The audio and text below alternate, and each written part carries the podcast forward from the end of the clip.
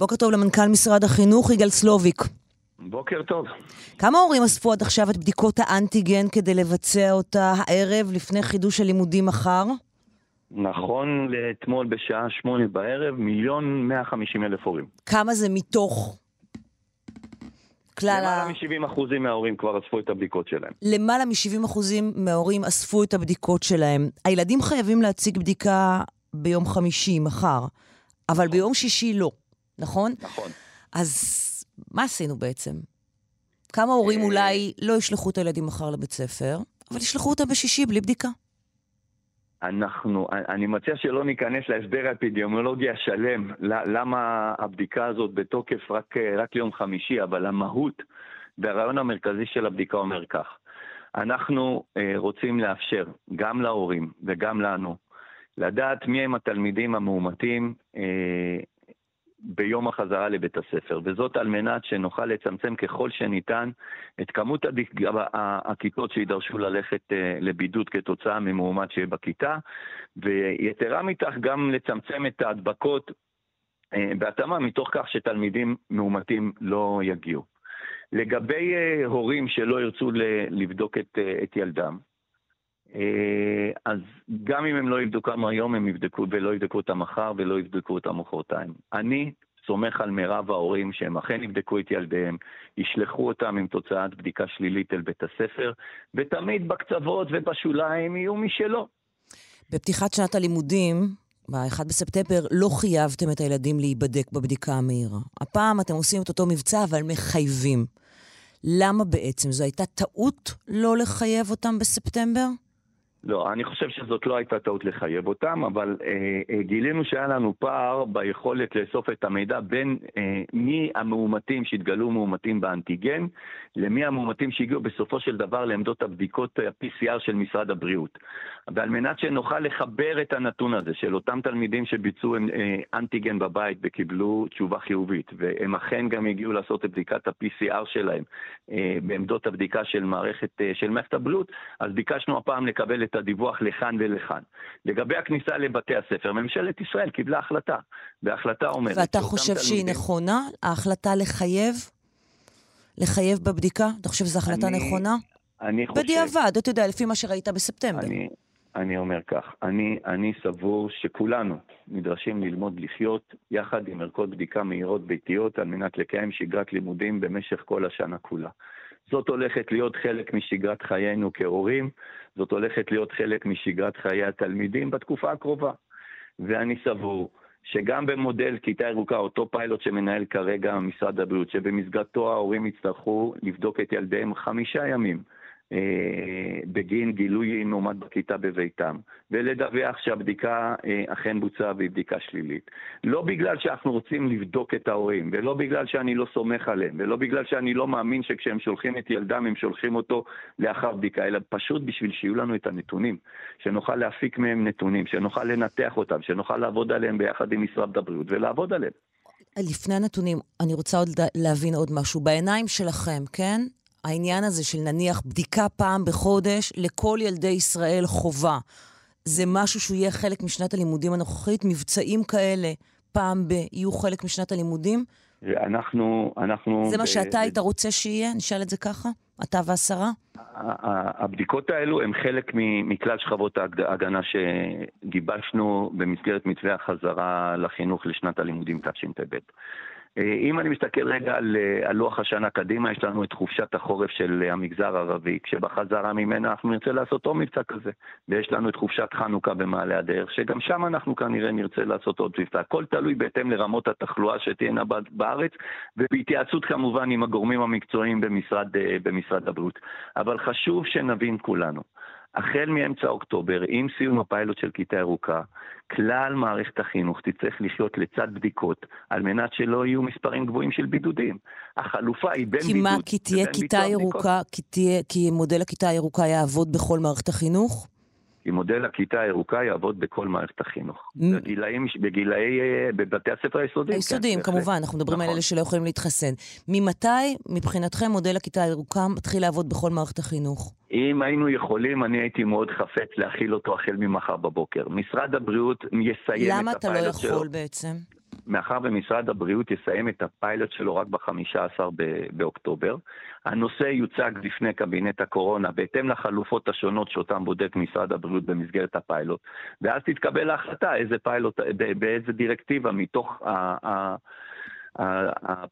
המתווים השונים שאותם בוחן כרגע משרד הבריאות, תבחר הממשלה, ועל פי אנחנו נפעל. מאמצע חודש אוגוסט לא הספקתם לעדכן את מספר התלמידים המאומתים והתלמידים בבידוד. מה, מה קורה עם זה? איך יכול להיות שאתם מתנהלים בלי הנתונים? למה, קרן? אני יכול להגיד לך שנכון לאתמול בערב, במערכת החינוך יש 46,354 תלמידים אה, מבודדים, 26,088 תלמידים מאומתים. אה, אני יכול להגיד לך שבכיתות י' עד י"ב 70% מהתלמידים ארצי, באחוז כללי הם פטורי, הם פטורי בידוד. בגילאי ז' לתת 53.17% מהתלמידים הם פטורי בידוד. הנתונים אה, אה, כל הזמן מתעדכנים, אנחנו באופן שוטף מהדקים יותר ויותר את הנתונים, על מנת שגם אנחנו וגם משרד הבריאות בסופו של דבר נדבר עד רמת התלמיד הבודד, בלי פערים כאלה ואחרים שיש בינינו. ואם הנתונים, כל כך, האם הנתונים האלה כל כך מהודקים, איך יכול להיות, כן, שמבצע הבדיקות הקודם, שהיה ב-1 בספטמבר, לא היה מעבר שוטף של נתונים, כי בעצם לא אספתם את הנתונים. עלתה כאן דוקטור שרון אלרועי פרייס, ואמרה, שהם לא קיבלו מכם, לא קיבלו ממשרד החינוך את הנתונים של מבצע הבדיקות הקודם, מבצע הבדיקות המהירות. היא אמרה, הנתונים האלה לא קיימים, לא הגיעו אלינו. עכשיו אתה איש צבא בעברך, היית גם במל"ל. אתה בטח מבין את החשיבות של הנתונים במאבק בקורונה. איך יכול להיות שלא שאבתם נתונים מסודרים ממבצע הבדיקות המהירות הקודם? אה, קשה מאוד לאסוף נתונים מסודרים כששולחים פתק. זה כמו שתגיד לי, בוא תן לי את הנתונים לגבי כמות התלמידים. אז למה לא דרשתם. שזה יהיה יותר מלשלוח פתק? ולכן, ולכן, מחר בבוקר ההורים נדרשים לדווח היום בפורטל של משרד החינוך על קיום הבדיקה בתוצאתה.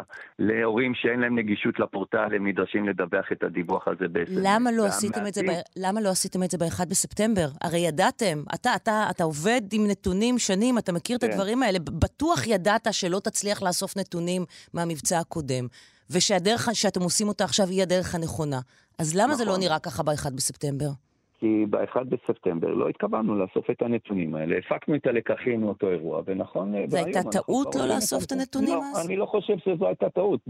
כי, כי מהנתונים האלה, אני, אני יודע להגיד כמה תלמידים אה, דיווחו. יש לנו את הנתונים מתוך דיווחים של המורים.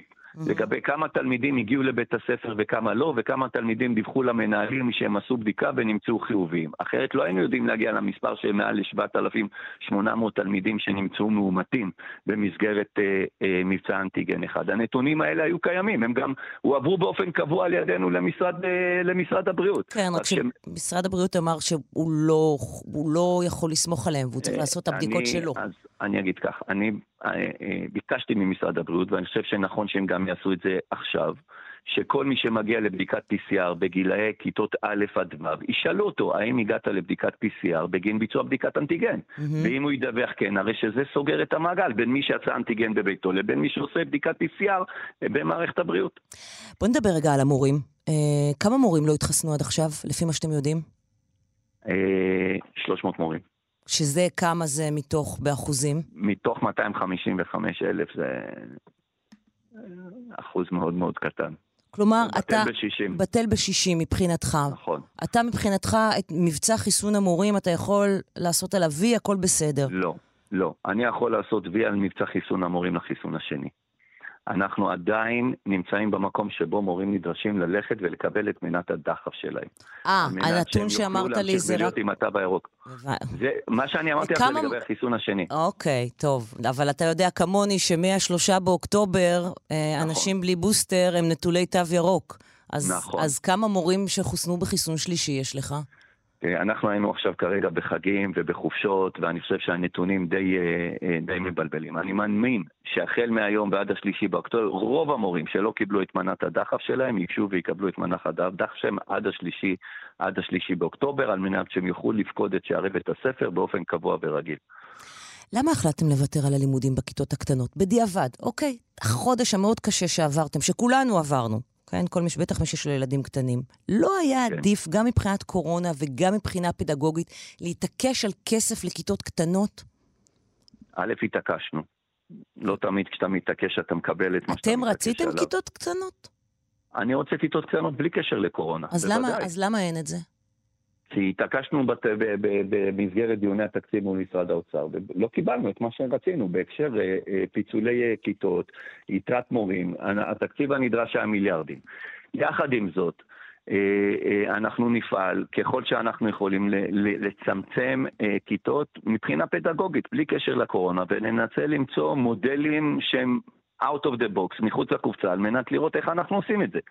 אה, מבחינת יחס החניכה שיש בין, אה, בין מורה לתלמידים, מבחינת אופן הלמידה שתלמידים יכולים ללמוד. וזה משהו ובכלל... שיכול לקרות עוד השנה?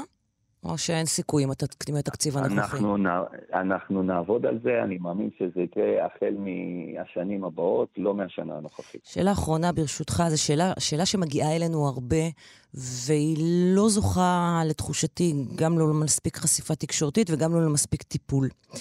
ילדים בסיכון שלא יכולים להתחסן, ילדים בסיכון שהם אה, אפילו לא בגיל של להתחסן ולא יכולים להגיע לבית הספר. פונים אלינו עשרות הורים שאומרים שאתם לא נותנים מענה לקבוצה, נכון, לא גדולה, אבל הקיימת והחשובה הזאת. מה אתם עושים עם הילדים האלה? א', השאלה הזאת צריך להפנותה למשרד הבריאות, מאחר ומשרד הבריאות הגדיר שאין ילדים בסיכון בגין, אה, בגין קורונה. מה זאת אומרת? אנחנו פועלים, ההגדרה של משרד הבריאות היא שאין הגדרה כזאת שיש ילדים בסיכון אל מול נגיף הקורונה. ילד חולה סרטן עם מערכת חיסונית מוחלשת הוא לא בסיכון מול קורונה? ילד חולה סרטן עם מערכת חיסונית מוחלשת שלומד בביתו, אנחנו מעניקים לו, אה, מה שנקרא במסגרת ילדים חולים בביתן, מעניקים לו שיעורים באופן קבוע ומלמדים את לא, אותם תלמידים בבית. לא, אבל יש ילדים חולי סרטן. יש לנו כ-4,000 ילדים כאלו. לא, לא, אני לא מדברת על כאלה שמראש למדו בבית, במסגרת תוכנית שלבים וכך הלאה, נכון. מכירים, אני לא מדברת על זה. אני מדברת על ילדים שבשגרה יכלו ללכת לבית ספר, למרות מצב בריאותי מסוים, ועכשיו בגלל הקורונה הם לא יכולים. אז אני אומר שוב, משרד הבריאות החליט שאין דבר כזה שנקרא ילדים בסיכון בגין קורונה. השאלה הזו צריכה להיות מופנית למשרד הבריאות. אתה חושב שזה הגיוני? אני לא רופא.